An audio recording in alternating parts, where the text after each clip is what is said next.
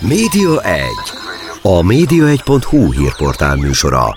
Mi történik a tévék, a rádiók, az online sajtó és nyomtatott lapok világában? Kiderül a Média 1 műsorából. A mikrofonnál Szalai Dániel.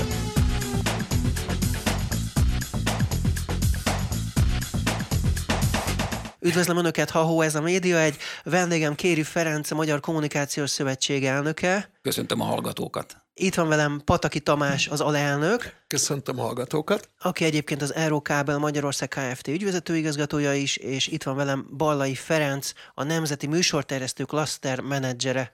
Üdvözlöm a közönségünket. És akkor jól mondtam minden bemutatást, első akadályon túl vagyunk. Hát röviden, hogyha egy szóval kéne összefoglalni, akkor a kábel tévések vannak itt, de nyilván nem csak kábel egyébként, ugye azért sem kábel kommunikációs szövetség, hanem kommunikációs szövetség, mert más technológiák is vannak, de leegyszerűsítve nyilván ez így érvényes.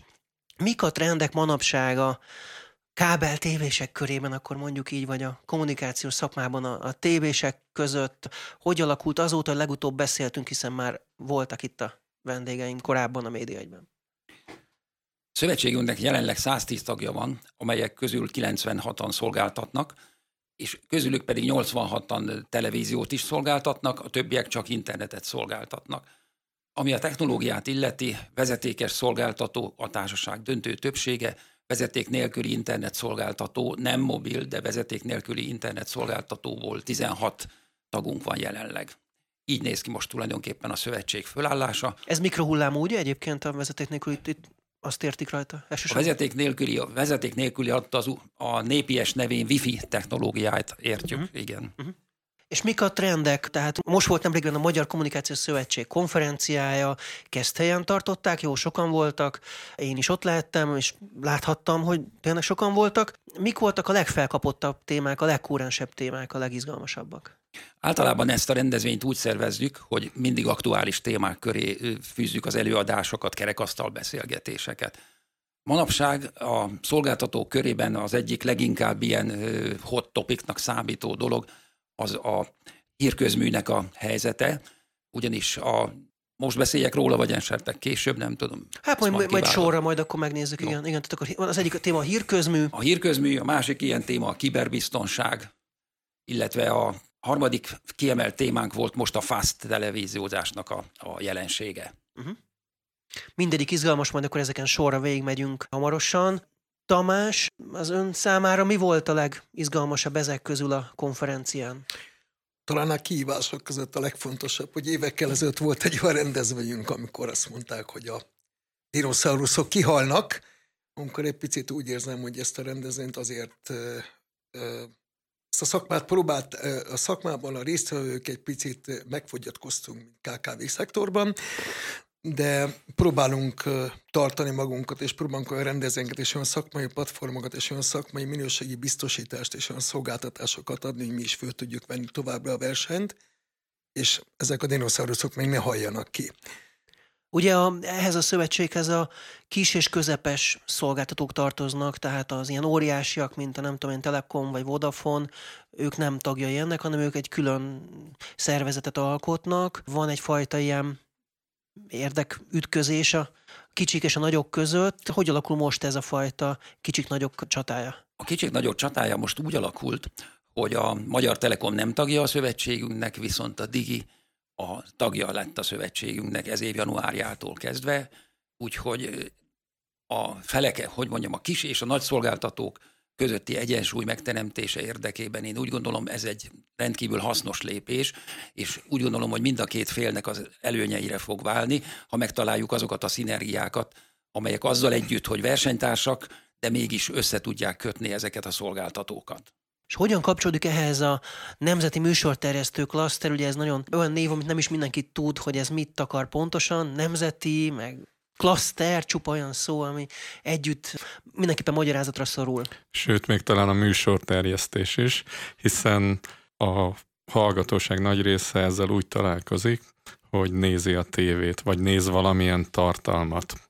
A klaszter tulajdonképpen a kis és közepes méretű hazai vállalkozásokat fogja össze, 42 tagja közel 180 ezer háztartást szolgál ki, Úgyhogy velünk nem is találkozik igazából az előfizető, hanem azokkal a tagvállalatokkal, vállalkozásokkal, akik ott helyben kiszolgálják az előfizetőket. A gyakorlatban ez úgy néz ki, hogy mondjuk a média szolgáltatókkal, mondjuk RTL-lel, TV2-vel vagy Network 4-jel ez a klaszter folytatja le az éves tárgyalásokat, hogy mennyi legyen a kábeldíjük, tehát ez, ez a klaszter folytatja le ezeket a csatákat, hogy hogy alakul a dolog, vagy, vagy hogy kell ezt elképzelni? Nagyon sok média szolgáltatóval szemben igen, és általában ott, ahol úgymond a médiaszolgáltatók nem hajlandóak a klaszterral szóba állni, mert ők akkora a királyok, ott is azért meg szoktam jelenni, mert összeszokott gyűlni egyéni meghatalmazás, hogy én betekinthessek, tanácsot adjak ezeknek a vállalkozásoknak, és a végén ugyan nem a klaszter tárgyal, de mégis megjelenek valamilyen szinten nagyon sok helyen. Hogy néznek ki ezek a tárgyalások, mennyire kemények ezek a csaták, és hát hogyha most beszéltünk arról, hogy kicsik meg nagyok közötti különbség, akkor érződik -e ezzel kapcsolatban valamiféle differencia, hogy hogyan tárgyalnak a kicsikkel a média szolgáltatók, és hogyan tárgyalnak a nagyokkal? Manapság már nem csinálnak titkot a média szolgáltatók abból, hogy differenciáltan áraznak. Minél kisebb vagy, annál többet fizetsz. Ugyanakkor ez a média szolgáltató tartalmától hogy az milyen erős, mennyire érdekli a nézőket, függ, hogy mégis milyen pozícióból tudunk tárgyalni. És hogy hozzak gyorsan egy pozitív és egy negatív példát, a TV2 csoport az egy nagyon reális, olyan áremelési igényel jelent meg a tavalyi évről az idei évre, hogy gyakorlatilag egy hét alatt megegyeztünk. Uh-huh. Az idei évben változtak a prioritások nyilván, egy elfogadhatatlan mértékű áremelést jelentett be. Ez tagjainknál azokról tudok nyilván beszélni, mert ők azok, akik nem a klaszterrel tárgyalnak, akiktől rendelkezek meghatalmazással, jelentős mértékű, ilyen 40-55 százalék közötti áremelést jelent. És ilyenkor mit tud csinálni a klaszter? Azt tudja mondani, hogy akkor köszönöm szépen, nem kérem ezért a 40-50 százalékkal drágább árért. Ezt a szolgáltatást valahogy ki lehet hagyni ilyenkor a TV2-t, hogyha ilyen helyzet áll elő? Szerintem van néhány portfólió a magyar piacon, a TV2 az egyike annak, aki kihagyhatatlan. Nyilván ilyenkor több fordulóban leülünk tárgyalni, megbeszéljük az érveinket, ellenérveinket, meghallgatjuk egymást, és próbálunk valamilyen kompromisszumot kialakítani. Azt azért el kell mondjam, hogy pont ezen a konferencián már szabályozói oldalról is fölismerésre került, hogy az infrastruktúrát, aki biztosítja, annak jövedelmet kell biztosítani. Hogy alakultak ki a mai kábel TV hálózatok, illetve szolgáltatók. A wifi-sek talán egy picit más utat jártak, hiszen később kezdett el terjedni. Ugye volt mindenkinek TV szolgáltatása, és kész. Annak a szolgáltatásnak el kellett kezdeni eltartani az infrastruktúrát. Majd utána jött az internet, akkor egy plusz jövedelem jelent meg, ezzel párhuzamosan jöttek a médiaszolgáltatók, és a TV jövedelmét egyre inkább elvonták az emelkedő médiaszolgáltatói díjakkal. Ez a folyamat most már évek óta oda ment, hogy vagy nincs nyereségünk, vagy veszteséges a tévénk, vagy, vagy nagyon-nagyon marginális nyereségünk van a tévészolgáltatáson. Mondanék egy nagyon jó példát, a környezetvédelem. Ott van az, hogy a szennyező fizet. Tehát mm. ha te veszel egy üveget, ugye jövő évtől már Magyarországon is így lesz, és nem váltod vissza, betétdíjban kifizetted. Vagy veszel széndiokszid kvótát. Kifizeted a termékdíjat a, a műanyag termékek iránt, az egyszer használatos termékek iránt. Nálunk nem akarják kifizetni azt a díjat, vagy ott hagyni nálunk, hogy az infrastruktúrát működtetni kell. A szabályozó hatóság, mint említettem, fölismerte ezt már, valószínűleg nem független ez attól, hogy volt egy erőteljes koncentráció immáron a nagy szereplők között is, ugye először Digi Invitel, utána Digi Vodafone most, és És a forágyi a végén, ugye? És a végén a forágyi. Ezek a nagy emelések, amikor mondjuk a TV2 hirtelen hmm. 40%-ot emel, ezek utána milyen hatást okoznak? Tehát mondjuk elmaradnak emiatt hálózatfejlesztések, vagy az ügyfél felé, a végfogyasztó felé ezt át lehet terhelni? Tehát most arra számíthatnak mondjuk a tévénézők, akik most minket hallgatnak a rádióban, hogy januártól mondjuk majd mélyebbre kell nyúlniuk a pénztárcájukban? Tehát fog növekedni a kábel tévének az ára?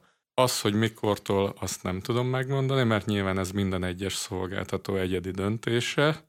Láthatunk itt példát, hogy mondjuk a Telekom most emelt, nyilván attól nem függetlenül, hogy januárban, amikor majd az inflációs korrekciót végrehajtja, akkor egy magasabb bázisról tudjon indulni. De biztos, hogy fognak emelkedni a díjak. De azt is el, fogom, el tudom mondani, hogy biztos, hogy nem fogunk 40%-kal többet fizetni a TV2-nek. És akkor az azt jelenti, hogy lenyelik ezt a vesztességet a szolgáltatók, vagy valakit kivesznek, val- lesz valaki, aki ennek, a, ennek az elszenvedő alanya lesz? Én azt gondolom, hogy a magyar piac sajnos olyan, hogy senkit nem tudunk kivenni. Ami évek óta problémát jelent a kábelterjesztési piacon, hogyha van egy adott médiaszolgáltató vállalkozásnak, van egy portfóliója, mindenki arra törekszik, hogy a legnagyobb nézettséget adjuk meg az ő termékeinek. Ezek kvázi mindenkit köteleznek arra, hogy az alapcsomagban, a leg, legnagyobb penetrációt elérő csomagban terjesztjük az ő műsorait. Független attól ott esetben szoktuk említeni így magunk között, hogy Vajon kíváncsi vagy te minden sportcsatornára, vagy adott esetben bármilyen filmcsatornára, hogy ezt minden nézőnek oda tudjuk juttatni? Ennek vannak kapacitális kérdései, tehát egy csomagban hány csatornát tudunk elhelyezni, de a, a, a szerződési viszonyban ö, nem engedi meg azt a lehetőséget, hogy mi szabadon ö, gazdálkodjunk ezeknek a tartalmaknak az elhelyezésével. Mert azok a tartalmak, amik számottevően érdekesebbek, csak akkor kapsz érte kedvezményt, hogyha nagyobb megtekintési csomagban helyezed el, vagy adott esetben nem kapsz lehetőséget a terjesztésre szerződés szerint, hogyha nem helyezed el ebben a csomagban. Azt gondolom, a díjemelésre rá vagyunk kényszerítve egy díjemelésre, mellette még a nagy problémát azt jelenti, hogy mi magyar vállalkozók vagyunk. Nem vagyunk olyan méretben képviseltetve már sajnos Magyarországon egy, hogy egy, egy erőteljes létszámot föl tudjunk hozni. Bármilyen iparági vizsgálat során azért hogy mindig a, a mennyiség kérdése. Én azt gondolom, itt nem mennyiségről beszélünk, hanem jogokról. Én nem értek a magam részéről arra egyet, hogy bárki kedvezményt is kaphatna, hiszen a média szolgáltatók itt sem más nem tesznek, mint nem különböztetik azokat a magyar állampolgárokat attól függetlenül, hogy egy nagy szolgáltató, vagy pedig egy kis, vagy egy közepes vállalkozáson keresztül kapja ugyanazt a tartalmat, kvázi, egy magyar szolgáltató, egy kis KKV-tól veszed igénybe a szolgáltatás, sokkal drágább jutsz hozzá, mint ha egy más nagyobb méretű szolgáltatótól, mikor csak egy jogdíjról beszélünk. Tehát azt gondolom, hogy amikor az autókat átiratjuk, akkor annak van egy köpcenti vagy egy kilowatt díj, amire átírom az autót. Én még nem hallottam arról, hogy bárki kapott volna azért kedvezményt, mert ő havonta mondjuk 40 vagy 40 ezer autót írat át, vagy forgalomba helyez. Azt gondolom, hasonló módon gondolom én ezt a műsordíjakról is, talán itt lenne az ideje, picit ezt át kellene gondolni, hogy valójában mindenki kedvezményes feltétele tudja hozzájutni, és ne legyünk ebben a részben megkülönböztetettek. Elnök úr? Ehhez a témához én annyiban tudnék hozzászólni, hogy egyfelől a konkrét ügyekben a szövetség nem illetékes, tehát mi konkrét gazdasági tevékenységet nem végezünk, nem is végezhetünk. Éppen ezért ehhez a részéhez nem szólnék hozzá. De lobbistaként föltétlenül hozzá kell szólni ahhoz, amit az urak említettek, hogy a költségeket meg kell tudni osztani. Tehát az a problémája a hírközlési szolgáltatóknak, hogy kiszorulnak az üzletből végső soron, szép lassan, ahogy az interneten keresztül betör a média a lakásokba, kimaradnak az üzletből, és kimarad az üzletnek az a lába valóban, amiről beszéltünk, a műsorterjesztési díjbevétel amely fedezetet biztosítana az állandóan emelkedő költségekre, hiszen az internetben mindenki még többet és még többet szeretne, ami teljesen jogos elvárás. A probléma az, hogy ezt nem szeretnék megfizetni azok a szolgáltatók, akik jelentős mértékben igénybe veszik a hálózatainkat.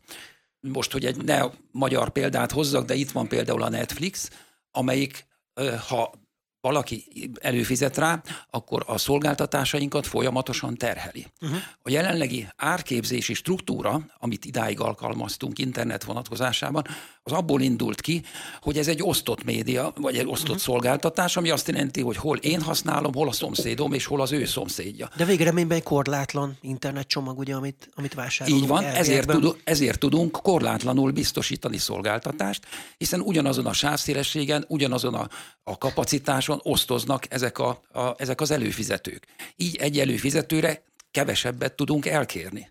Na de ha kiderül, hogy minden előfizető állandóan csúcsra járatja ezt a szolgáltatást, mert olyat vesz igénybe, ráadásul bevételt viszont nem fizet a saját szolgáltatójának, hiszen majd azt intézi közvetlenben a műsor készítőjével, akkor ezzel az a helyzet áll elő, hogy beruházni beruházunk, de bevételeink nincsenek. Ez az a jelenség, amit ugye fair share-nek neveznek a, a lobby társadalomban, és ugye mivel tagjai vagyunk az Európai Szövetségnek, így értesülünk arról, hogy jelenleg az Unióban is erős vita tárgyát képezi az, hogy kinek kell megfizetni ezeket a horribilis beruházásokat.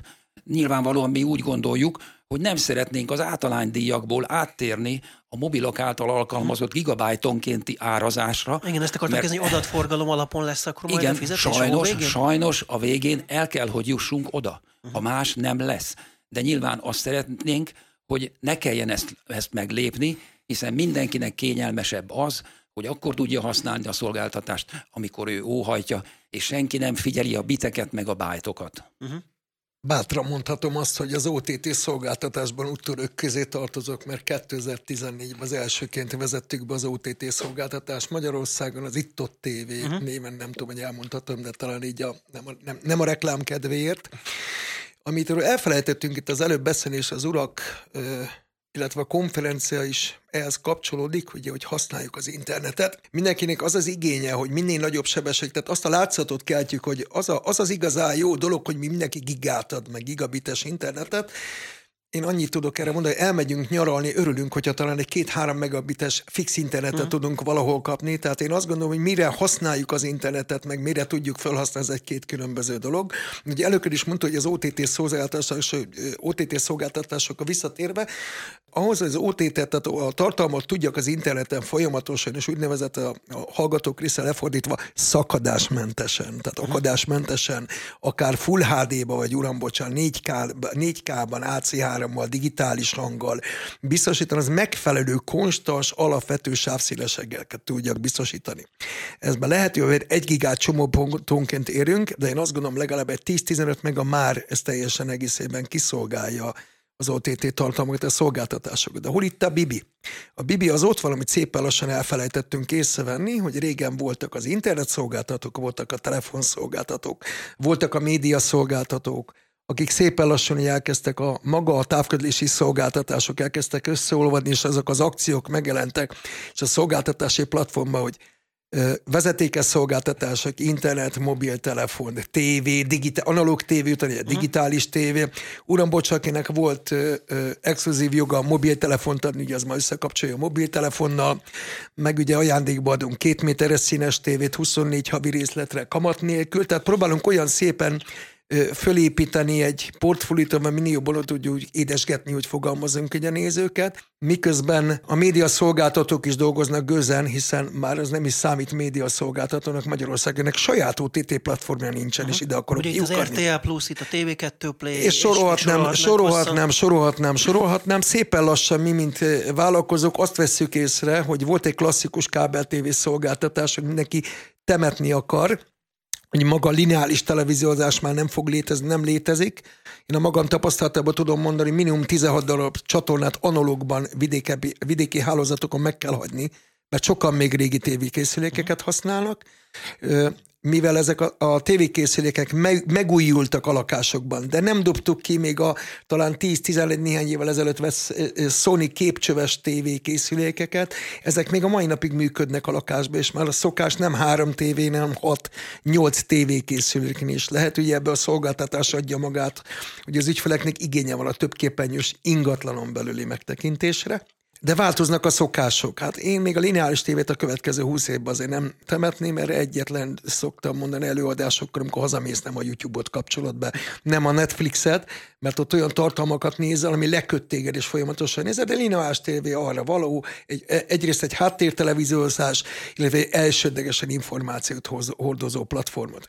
Hogy visszatérjünk a lényegre, és kikerekedjünk a problémára, az, a, az az OTT tartalmak megjelenése maguktól a műsorszolgáltatóktól, miközben borzasztó drágán próbálják nekünk magyar vállalkozásoknak a szolgáltatásokat eladni.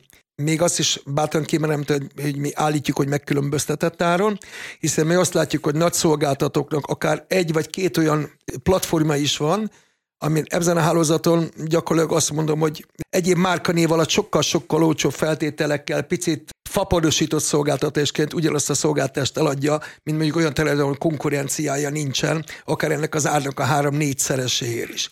De közben a média média szolgáltatók is azon dolgoznak, hogy a saját terméket közvetlenül jutassák el az ügyfelekhez, úgyhogy miközben az az átviteli út, ami mi a szolgáltatók vagyunk, ebből semmilyen módon nem részesülünk, még akár úgy sem, hogy a TV platformon bevételünk lenne. Körülbelül egy percünk van a szünetig egyébként, de egy rövid kérdése talán jut idő, hogy mennyire érzik a szolgáltatók ezt a cord cutting dolgot, tehát az, hogy lemondják a tévét, és mondjuk csak meghagyják az internetet, és akkor nézik a streamingen keresztül a csatornákat. Ez marginális Magyarországon, és még, ahogy Tamás mondta, hosszú ideig így is lesz.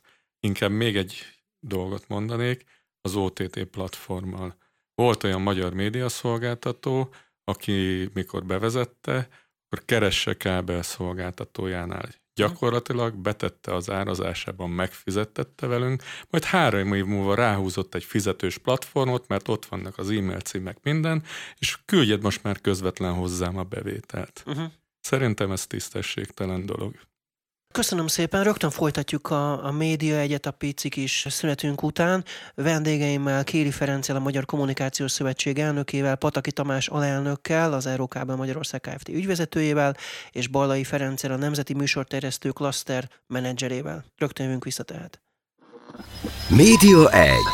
A média1.hu hírportál műsora. Mi történik a tévék, a rádiók, az online sajtó és nyomtatott lapok világában? Kiderül a Média egy műsorából. A mikrofonnál Szalai Dániel.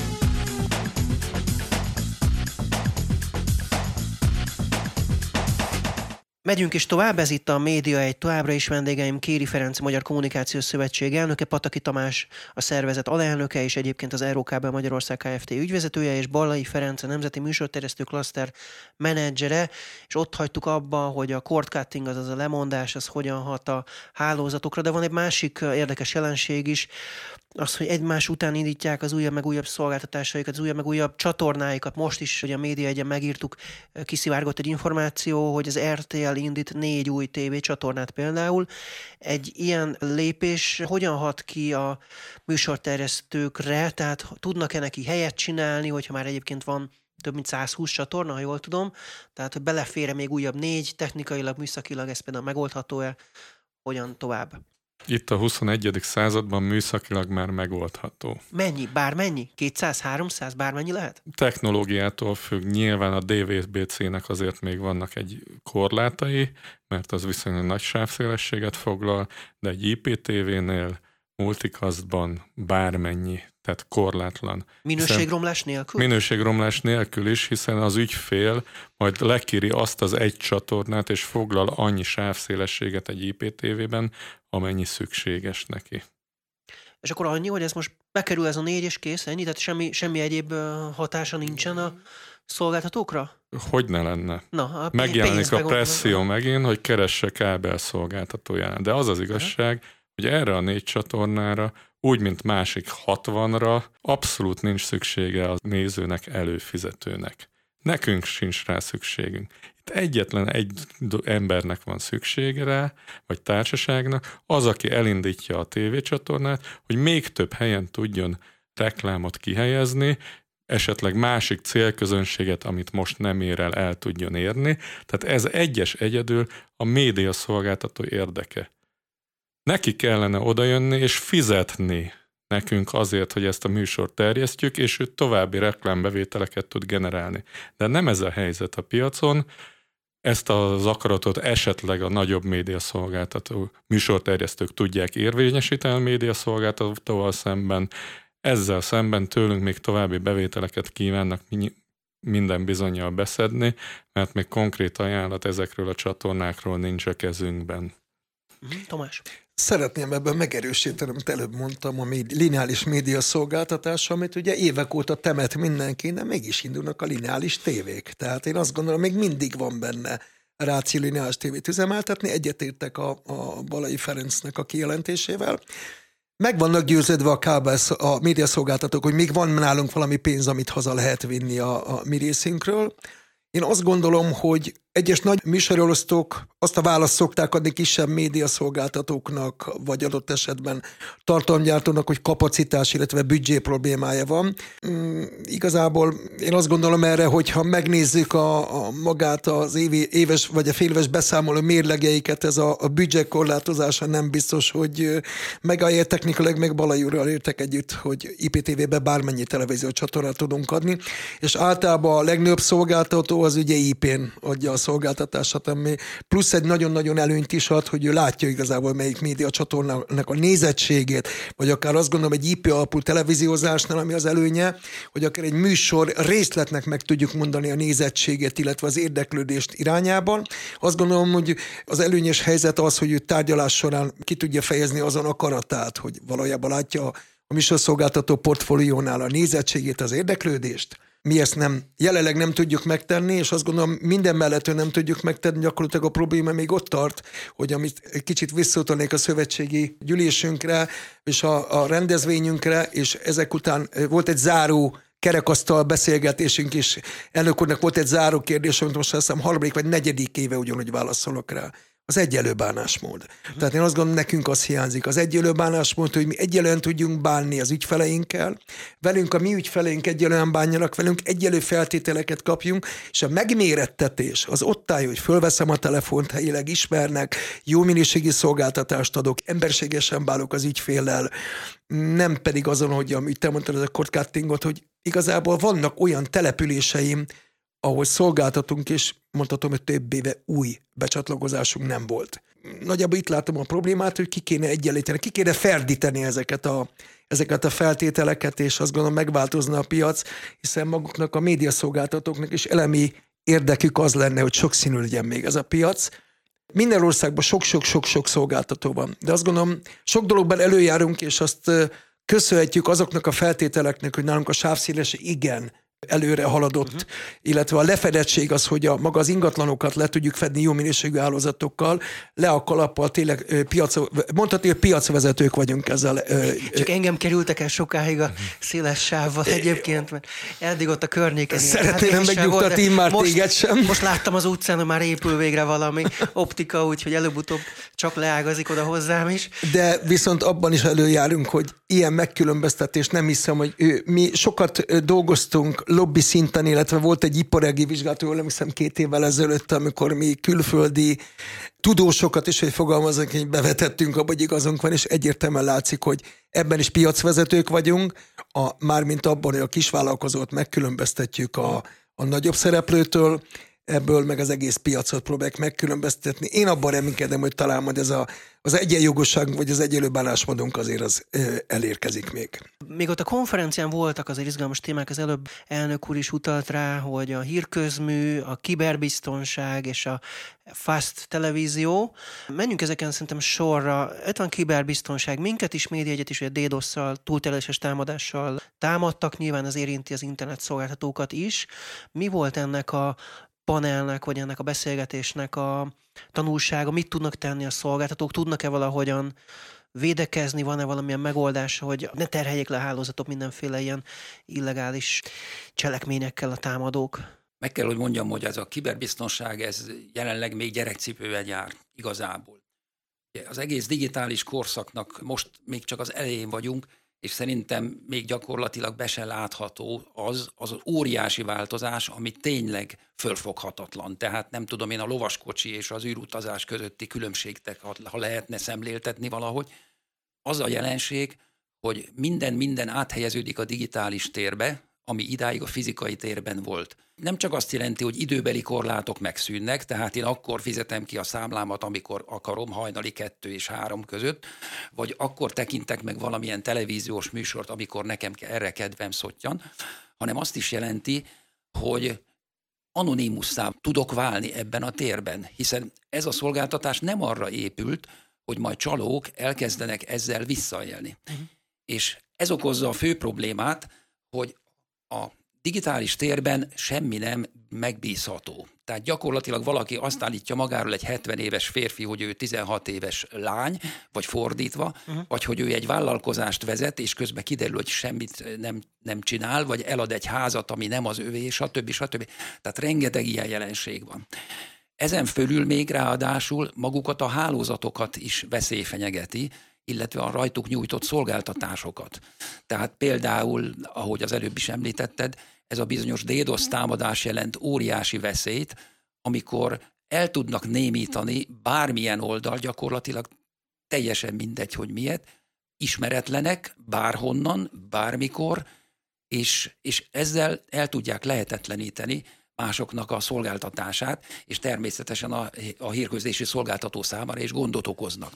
Többek között ennek az ellenszere lenne az a fajta úgynevezett kiberbiztonsági szabályozás, aminek az alapjai a törvény megteremtődött hazánkban is, együtt az EU-val tulajdonképpen, azzal azonos módon, de én azt látom, hogy ez egyelőre még csak egy, hát ilyen nem gyermetek, de szóval ilyen kezdetleges szinten áll. Miről van szó? Arról van szó, hogy a hálózatokat, pontosabban mindazon szolgáltatásokat, amelyeknek valamilyen módon köze van az internethez, valamilyen módon távolról el lehet érni, legyen az bármi a szemétdíj kifizetéstől kezdve a gyógyszerigénylésen át a hírközlési szolgáltatásig bezárólag, vagy egy jegyvásárlás, vagy bármi ilyesmi, aki ilyen szolgáltatást nyújt, azokat kötelezik arra, hogy bizonyos kiberbiztonsági szabályoknak feleljen meg. Ez azt jelenti, hogy alkosson erre vonatkozó szabályzatot, gondolja végig ezeket a folyamatokat, ha véletlenül támadás éri, mit fog csinálni, még idejében előre ezeket gondolja végig, hányszor menti az adatállományokat, mit tesz annak érdekében, ha egy bank vagy egy bármilyen olyan intézet, aki, akinek nagy az ügyfélköre, hogyan tudja biztosítani azt, hogy ez a szolgáltatás folyamatos marad, stb. stb. De ezek én szerintem passzív védelmet okoznak, tehát aktív védelemre egyelőre nem nagyon látszik példa. Aktív védelmet talán magának az állam próbál biztosítani azáltal, hogy lehetővé teszi, engedélyezi bizonyos honlapoknak a letiltását. Tehát például a szerencsejáték, ugye, ami Magyarországon állami monopólium, a megfelelő hatóság árus szemekkel figyeli azt, hogy van-e az interneten illegális fogadó, fogadást biztosító honlap, és amennyiben talál ilyet, akkor megvan az arra bejáratott ügymenet, amely szerint ezeket a honlapokat letilthatja, kötelező letiltani a szolgáltatóknál de ugyanakkor ez nem vonatkozik egyelőre legalábbis még az ilyen DDoS jellegű támadásokra. Tehát ennek az ellenszerét sajnos jelentem, még világszinten nem találták uh-huh. meg. Tehát én hiába jelentem be, hogy egy adott IP címről támadnak nagyon sokan, maga a szolgáltató sem tud igazán mit kezdeni velük, nem nagyon tudja őket kitiltogatni. Így van. Pillanatnyilag sajnos erre nincs rá lehetőség. Azért nincs, mert nincs rá jogalap. Tehát ugye nekünk mindig jogszabályszerűen kell eljárni, ami azt jelenti, hogy amit, amit szabad csinálni, amire nincs tilalom, azt lehetséges megtenni. Most ezek a gondolatkörök, ezek a különbségtételek még pillanatnyilag nincsenek helyen, nincsenek a helyikünk kezelve, nem csak, nem csak Európában, ugye az EU-ban az egységes, hanem Amerikában sem. Tehát mindenütt még ezeket most, most írják le ezeket a folyamatokat, most elemzik a hozzáértők, és próbálkoznak valamiféle gyógymódot találni rá. Az igazság az, hogy jelenleg még erre nincs meg a megfelelő jogszabályi háttér. Talán majd ez az új törvény, a kiberbiztonsági törvény hozhat valamilyen változást, Tamás? Kezdeni mondanom, amikor a feníciák föltalálták a pénzt, vele együtt az irítséget is, meg a a toloválást is, hogy fogalmazzunk így. Sajnos az a szomorú ebben az iparágban, hogy mondjuk van a hívjuk a jó oldalnak, vagy a semleges oldalnak, meg vannak a sötét oldalnak, ahol azok a, a személyek vagy szervezetek vannak, akik valamilyen módon, illegális módon próbálnak valakit ellehetetleníteni, pénzt kihúzni belőle, csalni, Ugye ez régen a telefon betyárgadásban merült ki, de ugye ez a jelenleg a kibertérben van. Tehát azt gondolom, hogy sajnos azok, akik ezzel üzletszerűen foglalkoznak a, a negatív oldal, akitől nekünk tartanunk kell, azok mindig előttébb járnak. Tehát nézzük a titkosításokat, titkosítunk valamit, az addig titok, és addig titkosítjuk, amaz föl nem törik, de hát ha valaki ezt titkosította, akkor előbb-utóbb föl is fogják törni. Tehát ez egy folyamatosan, ez egy tapusómalom, amiben mindig-mindig előre kell menni. Üdvözöljük a kibervédelmi törvényt, hiszen mi már saját bőrünkön megtapasztaltuk, hogy milyen a teljes összeomlás, a teljes leállás, hiszen Bizonyra ismertek a zsaruló vírusokat, amikor megjelenik a gépeden, pedig a legjobb tűzfelet ha alkalmaztad a legjobb telefonkészüket, de volt lent egy kolléga, aki elmesélte a kávéfőző esetét, hogy magába a kávéfőzőn keresztül került be az, a szervezetnek a, a maga a trójai faló és azok a vírusok, ami megnyitják a lehetőséget. Nagyon-nagyon nagy fel, felkészültséget fog kívánni, de hadd kezdem a végéről. Nem mi vagyunk a legfontosabbak. Nem mi egy nagyon fontos, kötelezhető szereplői vagyunk a kiberbiztonságnak. A legeslegfontosabb az ügyfél akinek tudnia kell, hogy hiába vett tíz évvel vagy öt évvel ezelőtt egy wifi routert, fogni kell, ki kell hajítani, és olyat kell venni, tudni kell, hogy hány jelszavot, milyen karakterekkel, milyen mély biztosítással cserélt ki, tehát én először edukálnám magukat a tisztelt hallgatóközönséget, illetve a kábel TV és az internetet használó előfező táborunkat, hogy keressen meg szakembert és szaktanácsadót, és az otthoni eszközeit kell először átnézni, mert hiába próbálom én az egész hálózatunkat bevédeni, amikor az ügyfélnek a szomszéd az egész lépcsőház használja mondjuk adott esetben az internetét, vagy a fél utca arról tölti a filmet. A műsorterjesztő klasztert hogyan érinti ez a törvénytervezet? Nyilván szolgáltatunk internetet is, és egy dologra fölhívnám a figyelmet. Mi infrastruktúrát üzemeltetünk, amelyre ráépül egy másik infrastruktúra, úgy hívják, hogy internet. A csaló az sosem a mi infrastruktúránkon jelenik meg, hanem az interneten, mint másodlagos infrastruktúrán nyújtott szolgáltatásokon. Tehát amit a Tamás mondott mikroszinten, előfizetőnél, az eszközédet kell védeni. De a szolgáltatásokat is, akik nyújtják, maguknak is védeni kell, de ez sem mindig sikerül. Nincs egy hetes példa. Booking.com-nak az üzenetküldő rendszerén küldözgettek ki üzeneteket, hogy erősítse meg a foglalását az adott linken, gyorsan beterhelünk ennyi pénzt, ez általában a foglalási díj volt, majd utána egy percen belül vissza is terheljük. Tehát egy booking.com méretű vállalkozás is sérülékeny ezekkel szemben. Tehát, ha én már egyszer kifizettem egy díjat, vagy nem azon a csatornán kell fizetnem, akkor fogjak gyanút. És itt legfontosabb szerintem a kiberbiztonság szempontjából, hol az az edukáció. Hogy a, a végén a felhasználó így kapásból gyanús legyen neki egy dolog. Mert ha ma már kapsz egy SMS-t, hogy a csomagodat a kapcsolatban valami teendő van, miközben nem is vársz csomagot, gyanús lesz. Igen. De minden ilyen szolgáltatásnál, ami az interneten vagy a, ebben a térben történik, ha valami nem úgy történik, ahogy szokott, az legyen gyanús. Tomás, látom, hogy magához ragadta a, tele, a telefont, a mikrofont. Én azt gondolom, hogy köszönjük a kábelkanunkat szövetséggel együttműködő hatóságoknak, hogy segítik a mi ismeretünket, és tényleg azok az előadók, akik részt vettek a rendezvényen, nagyon-nagyon fölkészítő módba tettek minket. Mondhatom magamról, hogy olyan, voltak olyan előadók, amiket egyszer leragadtam náluk. Tehát ezt először is köszönöm. Kettő, azt gondolom, hogy visszautalva a hatóságokra, azért volt egy unokázós csalós biztos ismeritek ezt az Igen, unokázást. telefonál valaki, telefonál, meg... elvitte a mentő az unokát, és, és fizetni kell. Fizetni kell, igen. Most azt gondolom, hogy a, a, megtisztelve a magyar hatóságokat, ez most már szinte ez mindenki eljutott, hogy már inkább kétszer kérdezel, tehát hogy ez pontosan az idősebb korosztály, aki ebben érintett, de azért tudjuk, hogy Magyarországnak azért jól emlékszem, kövezettek meg rossz számot mondok, 35% nem éri el az internetet. Nekik ez marad a lineális média, hogy őket valahogy azért csak elérjük, vagy a rádió, vagy adott esetben nyomtatott újság. Én azt gondolom, hogy a hatósággal együtt kell dolgozni, és a Magyar Kommunikáció Szövetség és az összes tagja azon fog dolgozni, hogy a mi előfizetőink, illetve együtt megködő hatóságokkal tudjuk őket tájékoztatni, hogy ilyen is van, és lehetséges annak az a hozománya, hogy eszköz kell neki cserélni, de, de azt gondolom az együttműködés, ahogy a Balaj fel is mondta, az edukáció és az ismeretek terjesztése a legfontosabb. Ugrunk egy kicsit a témák között, ugye a hírközműről már beszéltünk sokszor, elnök úr is már itt a médiában is beszélt róla, hogy ez egy ilyen adatbázis, ahol át lehet látni, hogy hol mennek a kábelek, és hogy ne vágja el a gázszerelő, a, vagy a gázépítője, a gázvállalat mondjuk a, az, az optikát, az mondjuk jól jön.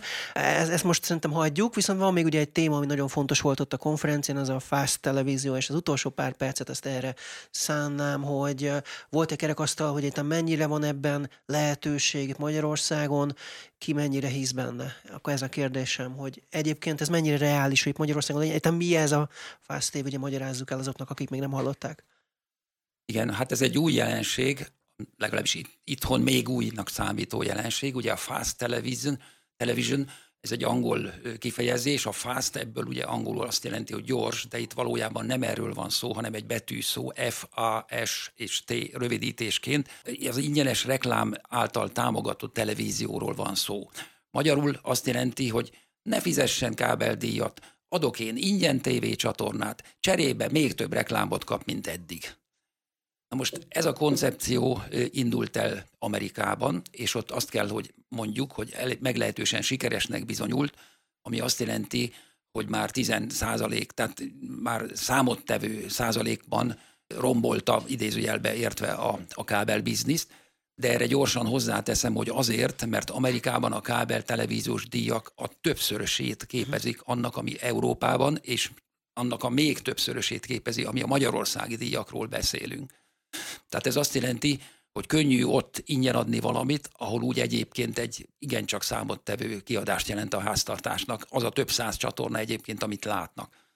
És ez tehát, egyébként internet alapon működik ez a Ez egy internet fasztos, alapon működik, tehát, nem, tehát abszolút. Nem a hagyományos tévé, nem az IPTV, hanem kimondottan IP alapon.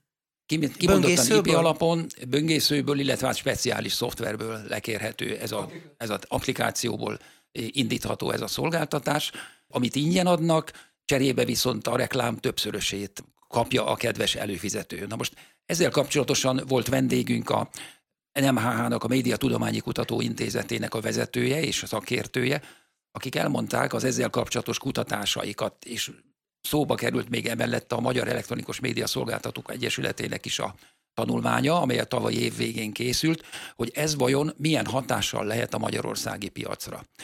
És többféle ellentmondásos megállapítás is van benne, ahogy mindannyian ellentmondásosak vagyunk. Ha megkérdeznek bennünket, hogy szeretünk-e reklámot nézni, akkor ugye mindenki azt mondja, hogy nem szeretünk reklámot nézni.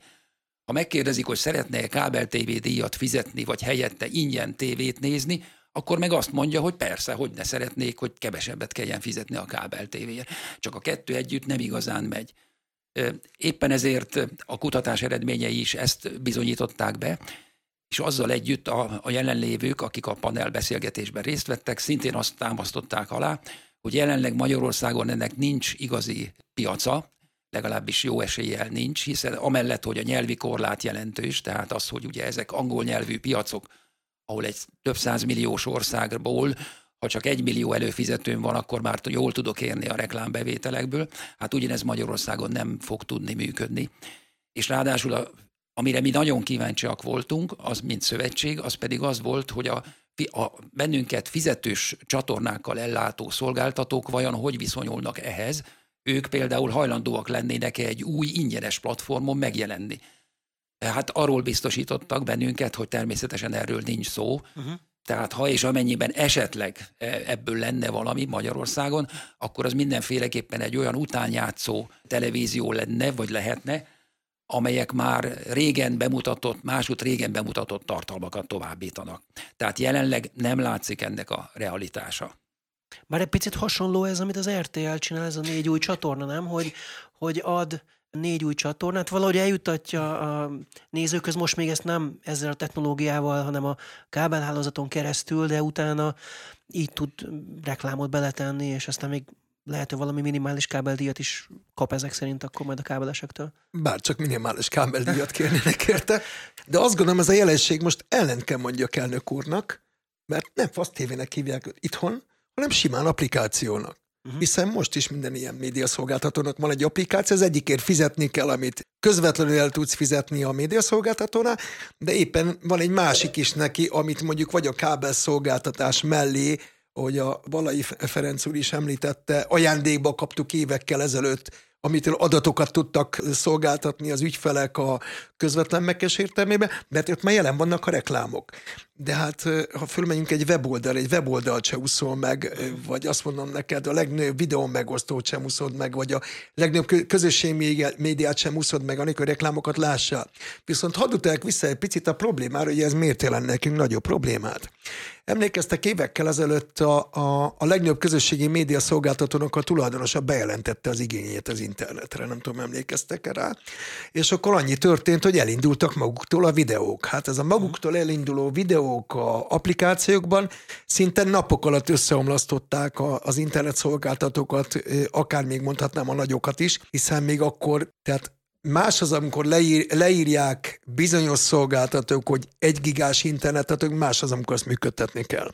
Tehát ez a minimum garancia, meg elvált garancia, akkor még ez csak így inkább papíron létezett. Sajnos volt egy pandémia időszak, mert rá kellett ébreszteni az embereket arra, hogy ez a papíron sebesség nem létezik, mert ez valószínűleg fizikálisan is adni kell. Röviden befejezve a történetet, jelen van ez a, a, a Fast TV, csak még egy másik formájában Magyarországon ugyanezzel a feltétellel.